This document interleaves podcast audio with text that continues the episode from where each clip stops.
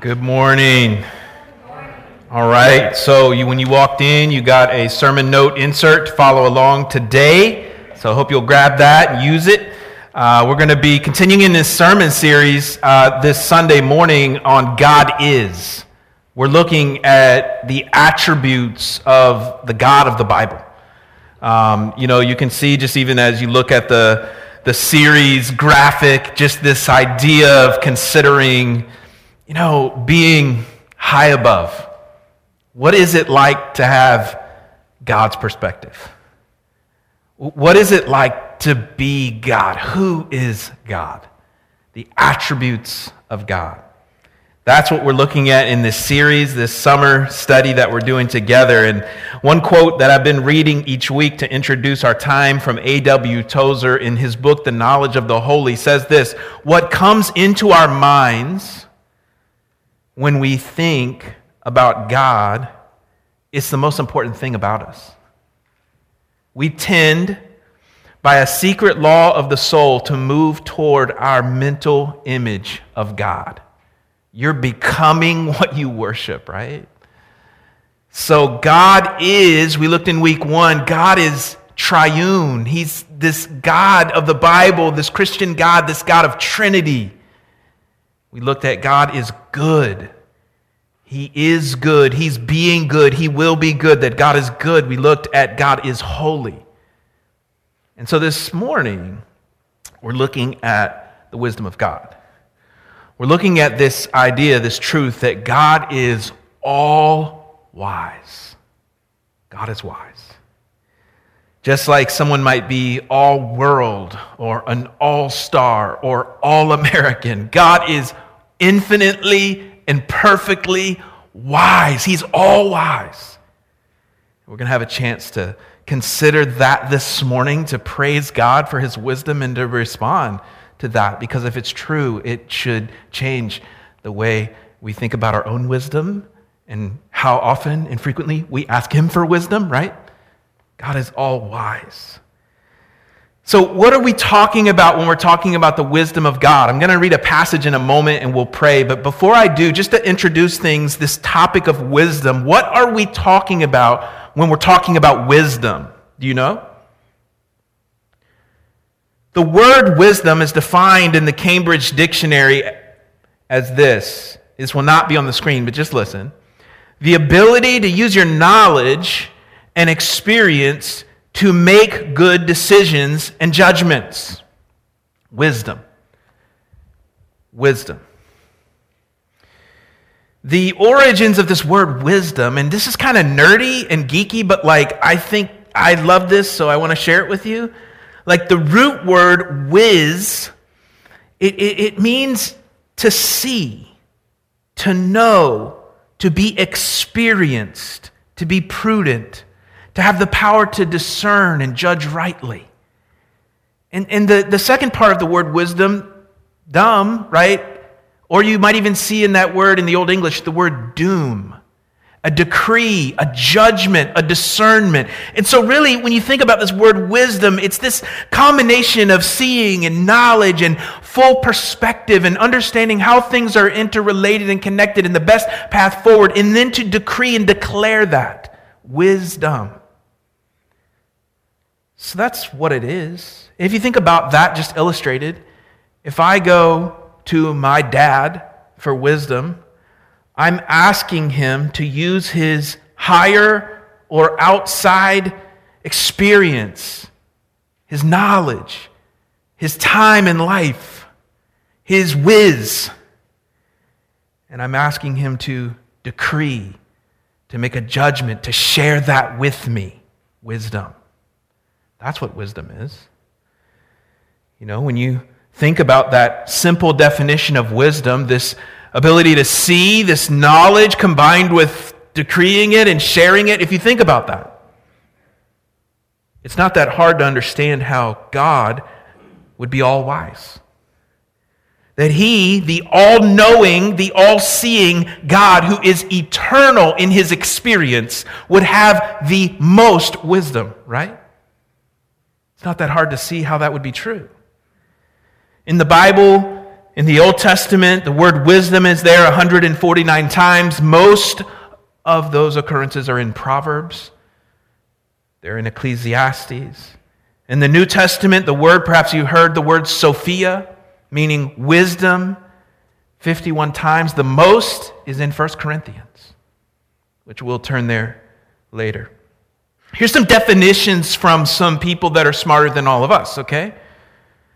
Theologian Wayne Grudem says God's wisdom means that God always chooses the best goals and the best means towards those goals. I just want to make sure we're talking about the right thing as we talk about the wisdom of God this morning.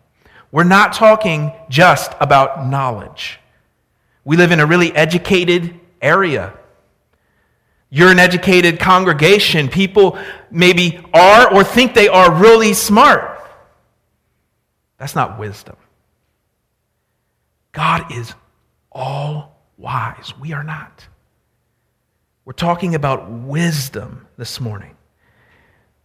Tozer again is helpful. I read you this quote All God's acts are done in perfect wisdom, first for his own glory, then for the highest good of the greatest number for the longest time. Not only could his acts not be better done, a better way to do them could not be imagined. God is all wise. So when we talk about God being all wise, we're not merely talking about, you know, consulting the little toy eight ball for what you should do. We're not talking about a pithy suggestion from a fortune cookie. We're not talking about visiting the oracle at Delphi to get a suggestion for politics or war. We're not talking about the knowledge of the owl who knows how many licks it takes to get to the center of a Tootsie Roll Pop, okay? That's for all of you 90s and 80s people. We're not talking about that. The wisdom of God is much more than that. The big idea this morning is this that God is all wise, that God always knows, always chooses, and always does exactly what is best. Now, it's one thing to abstractly say that and be like, yeah, that sounds true. I sign off on that. God of the Bible, that should be true of him. Okay. It's another thing to say, my situation in my life right now must reflect that truth and that what he's putting me through is his wisdom, even though my wisdom says I would do this differently. So let me read to you a couple of verses and pray, and then we're going to get into a three point outline this morning proving God's wisdom, praising God's wisdom, and pursuing God's wisdom. All right? Romans 11 33 reads, Oh, the depth of the riches and wisdom and knowledge of God. How unsearchable are his judgments, and how inscrutable are his ways. James 1 5. If any of you lacks wisdom, let him ask God who gives generously to all without reproach, and it will be given him. But let him ask in faith, with no doubting. For the one who doubts is like a wave of the sea that is driven and tossed by the wind. For that person must not suppose that he will receive anything from the Lord. He's double minded, unstable in all his ways. So let's pray as we go before our all wise God and his word. God, we thank you this morning for gathering us here together in your wisdom. We thank you this morning, God, for the opportunity not to hear from a smart or a wise pastor, not to be wise in our own minds, but to hear from your word, to look to heaven and reflect on who you are, and to have a better understanding of the God we worship and the God we believe in. Jesus, the Word, says that you are the fullness of the wisdom of God. And so we exalt and worship and praise you with our hearts and our minds this morning. Help us to see you clearly as we look at this topic this morning.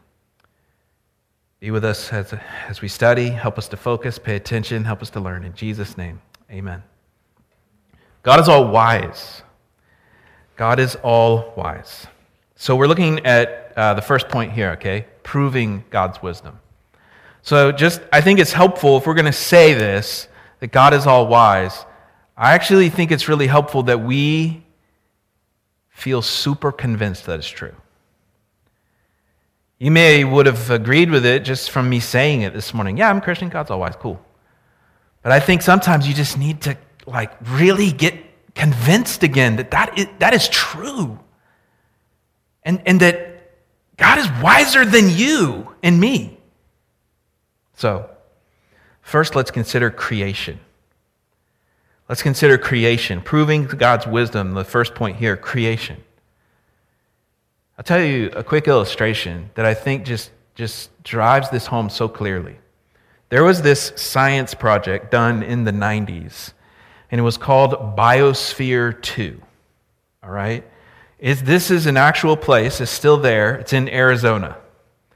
So, Biosphere 2 was a huge science project where they were practicing creating an enclosed ecosystem, airtight in the preparation to colonize outer space. Because they knew that outer space did not have the essentials for life, and so they thought we could create an enclosed ecosystem called Biosphere 2. And when we get it sort of nailed down in Arizona, we're ready to go colonize space with it. True story. It was called 2. Do you know why? Because Earth is one. That's why. $200 million invested into this project. Unlimited access to technology, work, help, donors, you name it. Eight humans, biospherians, lived there for two years to see if it worked. They put plants in there, they put animals in there, they tried to get this whole ecosystem going to where they needed nothing.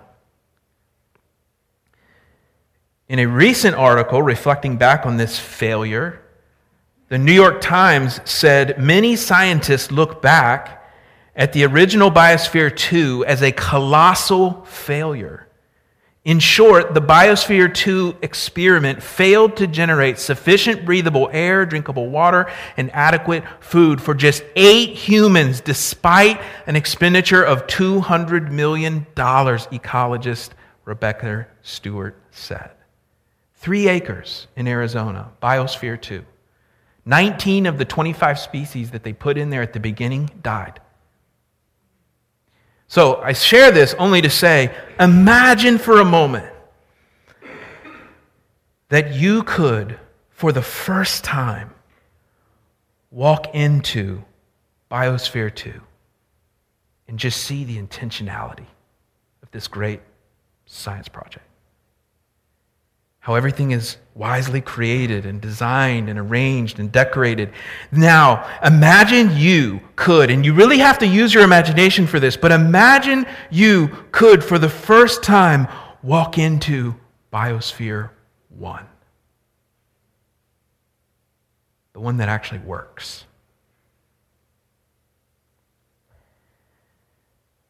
God's creation, the beauty, the detail the intentionality, the complexity, the interdependence of all the life sustaining systems.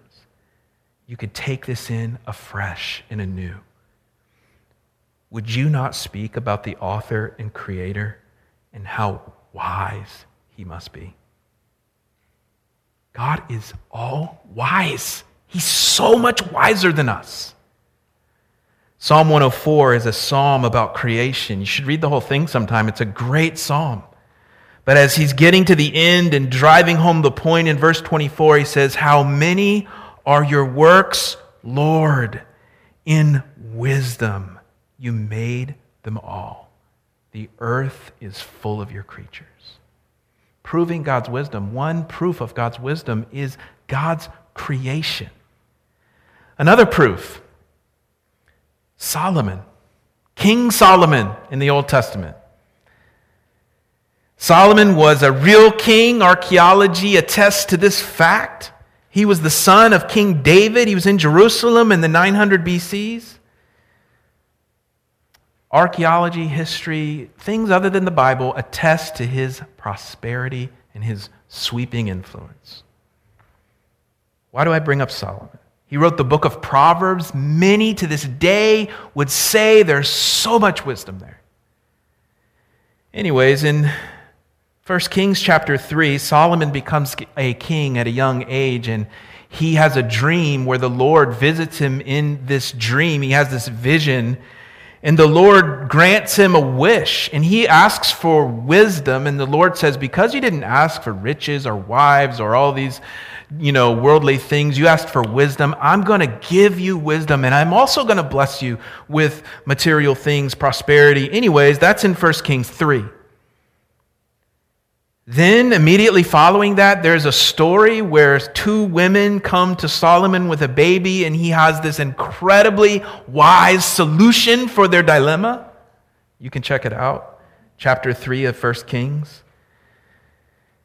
In chapter 4 of 1 Kings, the Bible tells us God gave Solomon wisdom and very great insight and breadth of understanding, as measureless as the sand on the seashore. From all nations, people came to listen to Solomon's wisdom, sent by all the kings of the world who had heard of his wisdom. The person who gets wisdom from the all wise God is seen as wise. Proof of God's wisdom.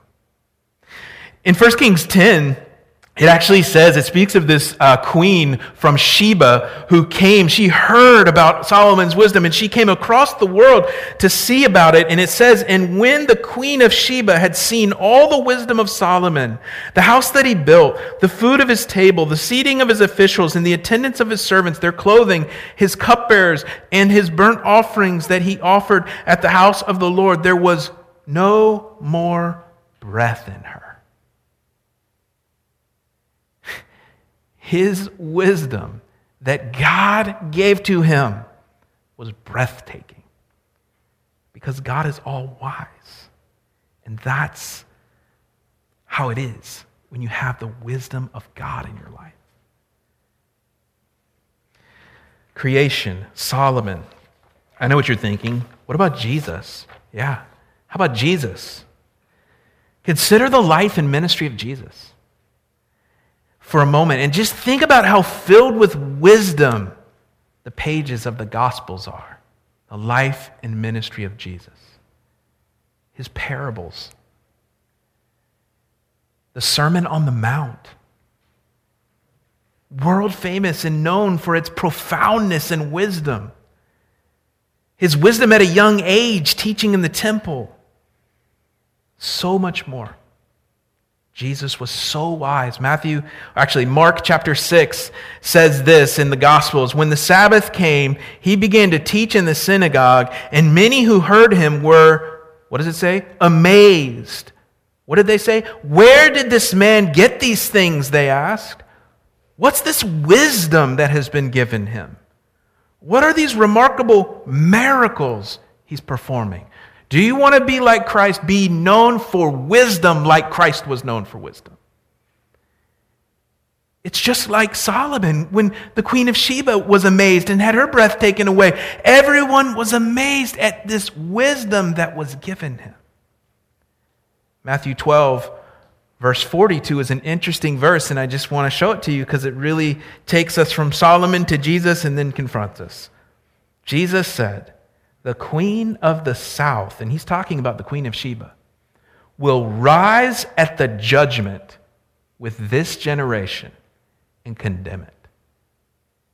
For she came from the ends of the earth to listen to Solomon's wisdom. And now, speaking of himself, something greater than Solomon is here. Proof for the wisdom of God. God's creation Solomon, Jesus, Colossians 2 says, In Christ are hidden all the treasures of wisdom and knowledge. So the life and the ministry of Jesus, as we see it in the Gospels, reveal his superior wisdom, serves as proof for us that God is all wise. Four, salvation. Creation, Solomon, Jesus, salvation. The salvation offered through the Bible, the Christian gospel, is perhaps the greatest place to see God's all wisdom on full display. Consider it. A holy God must be holy and banish and not allow sin and unholiness. A just God must be just and deal justly with sin and with sinners. A loving and merciful God is and always desires to be loving and merciful, and He would want to save His creation from sin. And so, what can this God do? An all wise God had a plan for salvation that no human wisdom would or could have ever come up with. It even caught Satan by surprise that God would display his great love by sending his one and only Son, Jesus Christ, taking on human nature so that he can represent us by his holy life and then publicly and willingly being humiliated on a Roman cross to satisfy the justice and punishment of God towards sin, not his sin, but our sin as he hung in our place. And then, being God and having paid the debt of sin in full, Jesus rose from death and from the grave to new resurrection and eternal life. And so, God has made this plan of salvation that all men and women who put their faith in what his son Jesus did for them on the cross are saved, not by their own good works or by their own wisdom, but purely by God's amazing grace according to his amazing wisdom.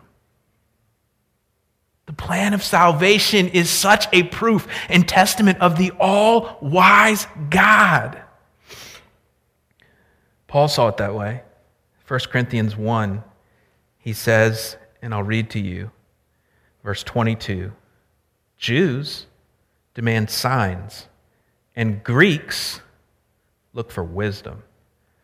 But we preach Christ crucified, a stumbling block to Jews and foolishness to Gentiles. But to those whom God has called, both Jews and Greeks, Christ, the power of God and the wisdom of God. For the foolishness of God is wiser than human wisdom, and the weakness of God is stronger than human strength. God is all wise. Creation, Solomon, Jesus, salvation. We could give so many other proofs, but I felt that those four were good for supporting our big idea that God always knows, always chooses, and always does exactly what is best because he's all wise.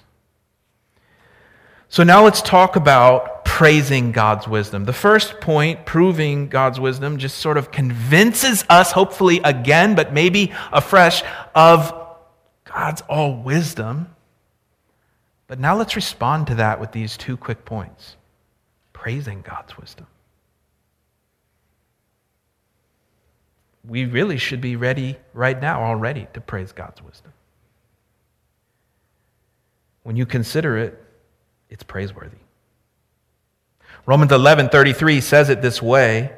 Paul reflecting in Romans chapter 1, chapter 2, chapter 3, all the way through chapter 11 on the gospel, on this salvation plan and God's amazing wisdom, comes to the end of chapter 11 and he says, Oh, it's like sigh. Oh, the depth of the riches and wisdom and knowledge of God. How unsearchable are his judgments, and how inscrutable his ways. I'll share an example from my own personal life of struggling with and then getting to a place of praising God's wisdom. So I wanted to, we wanted to sell our first home when we first moved to Raleigh. And we had all the best and right and most Christian reasons for selling our home. We were fresh off of a study of Randy Alcorn's book, The Treasure Principle, and we felt like, man, we really don't need this house. Let's sell it. Let's move somewhere else. Let's move somewhere where we feel called, where we're not just looking for what we want, but for where we can do ministry. We had all the best reasons for moving. I mean, like, I wrote a blog post about it. I mean, it was just like, we're doing this, and we're like amazing. And I had a plan. My wisdom, my view, was list it, sell it fast, look for a different house. God had a different plan. In God's plan, He wanted us to live in a new house. He did. And He had huge plans for us there. But the house wasn't ready for us. It wouldn't be for sale for two more years. And so, in God's plan, we will wait. We will grow in patience. We will grow in perseverance. We had a yellow lab that shed blonde hair all over the house. Every time we had a showing, for two years, our house was for sale. We're cleaning up. We had young children. We're throwing them in the car. We're abandoning our house so that random people can come look at it and not buy it for two straight years. Three realtors, three separate times listing it. Never sold. During this two years, we would continue to love our neighbors in some very key ways that we're glad we could be there for. Then finally, our house sold. And we would find our new home, only on the market for a couple of weeks.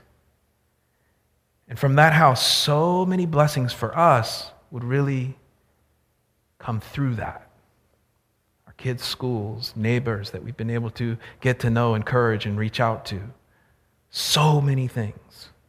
So here's why I share that story, because it's just personal, and this is what we have to do with this truth of God's wisdom is get personal. And I can tell you that when you're in that, you're not understanding God's wisdom at all. And that's the truth that we need to grab onto this morning. The Romans 11 33 gives us this truth that his wisdom at times, when you're in it, it's unsearchable and inscrutable. And so all you can do is praise God. God, you are all wise. I'm in it, and it's unsearchable and unscrutable. If it was searchable and inscrutable, you would never need clarification on what he's doing, but it's often not that way, right? But after it, and that's the praising part. But you can praise in it and after it. But after it, when you realize what God was doing and how his wise plan was so much better than yours, you see all the ways that he was orchestrating things for you. That's when you also praise God for his wisdom. Oh, the depth and the riches and the wisdom and the knowledge of God.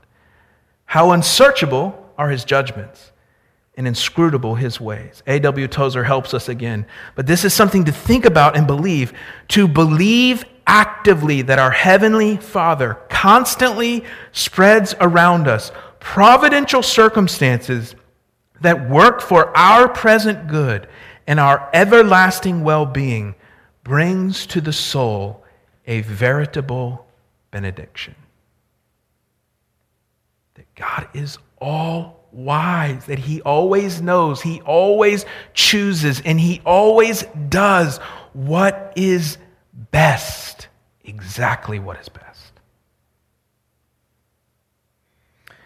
So, are you in it? Are you after it? I encourage you Grab a hold of Romans 11 and praise the wisdom of God.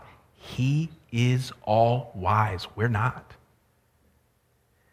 pursuing God's wisdom. Proving God's wisdom, praising God's wisdom, and now pursuing God's wisdom. We're going to return here to James chapter 1, which we read in the beginning, and is, I think, a verse that people think of when they think of wisdom in the New Testament. We'll get there in a moment. Pursuing God's wisdom. Foundational to pursuing God's wisdom is Proverbs 9:10 says, is the fear of the Lord. Believing that God is real, that his word is, is true, and that his presence matters in your life, and that he's greater than you, reverence and fear of the Lord. Hello? That, Proverbs 9 says, the fear of the Lord is the beginning of wisdom and knowledge of the Holy One is understanding. So, the first step to pursuing God's wisdom is a posture step before God who's all wise. Do you fear the Lord? Do you know in your heart of hearts that He's greater than you, that He's more wise than you? Another part of pursuing God's wisdom is where God has revealed his wisdom most brightly in his word. Psalm 119, 105 says, Your word is a lamp to my feet and a light to my path. And so, fearing God in a posture and meditating and reflecting and abiding in God's word is a discipline pursuing God's wisdom. But let's look at that passage in James as we close out. James 1 5 through 8, the, I guess we could say, really famous passage on asking for wisdom. It says this If any of you lacks wisdom, let him ask God, who generously gives to all without reproach and it will be given him. Do you see that? This is a promise. Do you see it? It's a promise. It's almost like name it and claim it. I mean, it is a guarantee, it is a promise. God is telling you this morning if you lack wisdom, ask God for it. Pursue it. He will give it to you. How? Generously, without reproach. What does that mean? When he gives a gift, he doesn't look at you, roll his eyes, and kind of have a reproaching look on his face. No, he's generously giving wisdom to his children who ask. It continues in verse 6 Let him ask in faith, with no doubting. For the one who doubts is like a wave of the sea that is driven and tossed by the wind.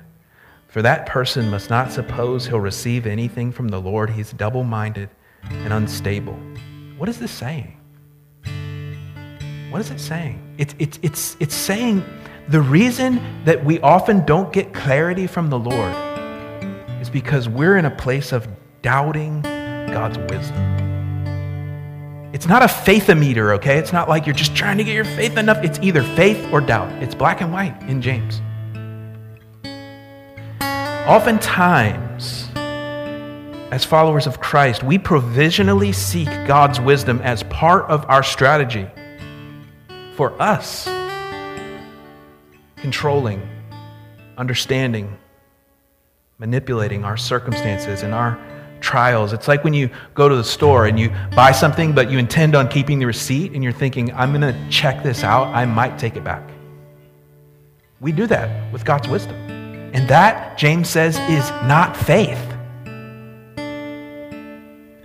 So instead, when we ask for God's wisdom, knowing that He is all wise and we are not, we should do it in faith we commit first to his wisdom. We sign the blank check. We autograph the bottom of the contract before we have the details. We are all in. God, you are wise. And as I'm seeking your wisdom, it may come to me through your word. It may come to me through wise counsel from a brother or sister in Christ. It may come through prayer. It may come through providential circumstances. It will never contradict your word. But God, as I'm seeking your wisdom up front, before you even tell me, I'm going to do what you say. That's faith. Leaning on His wisdom. God is all wise. And it's this God whose wisdom we praise. Let's continue singing this morning, praising our all wise God.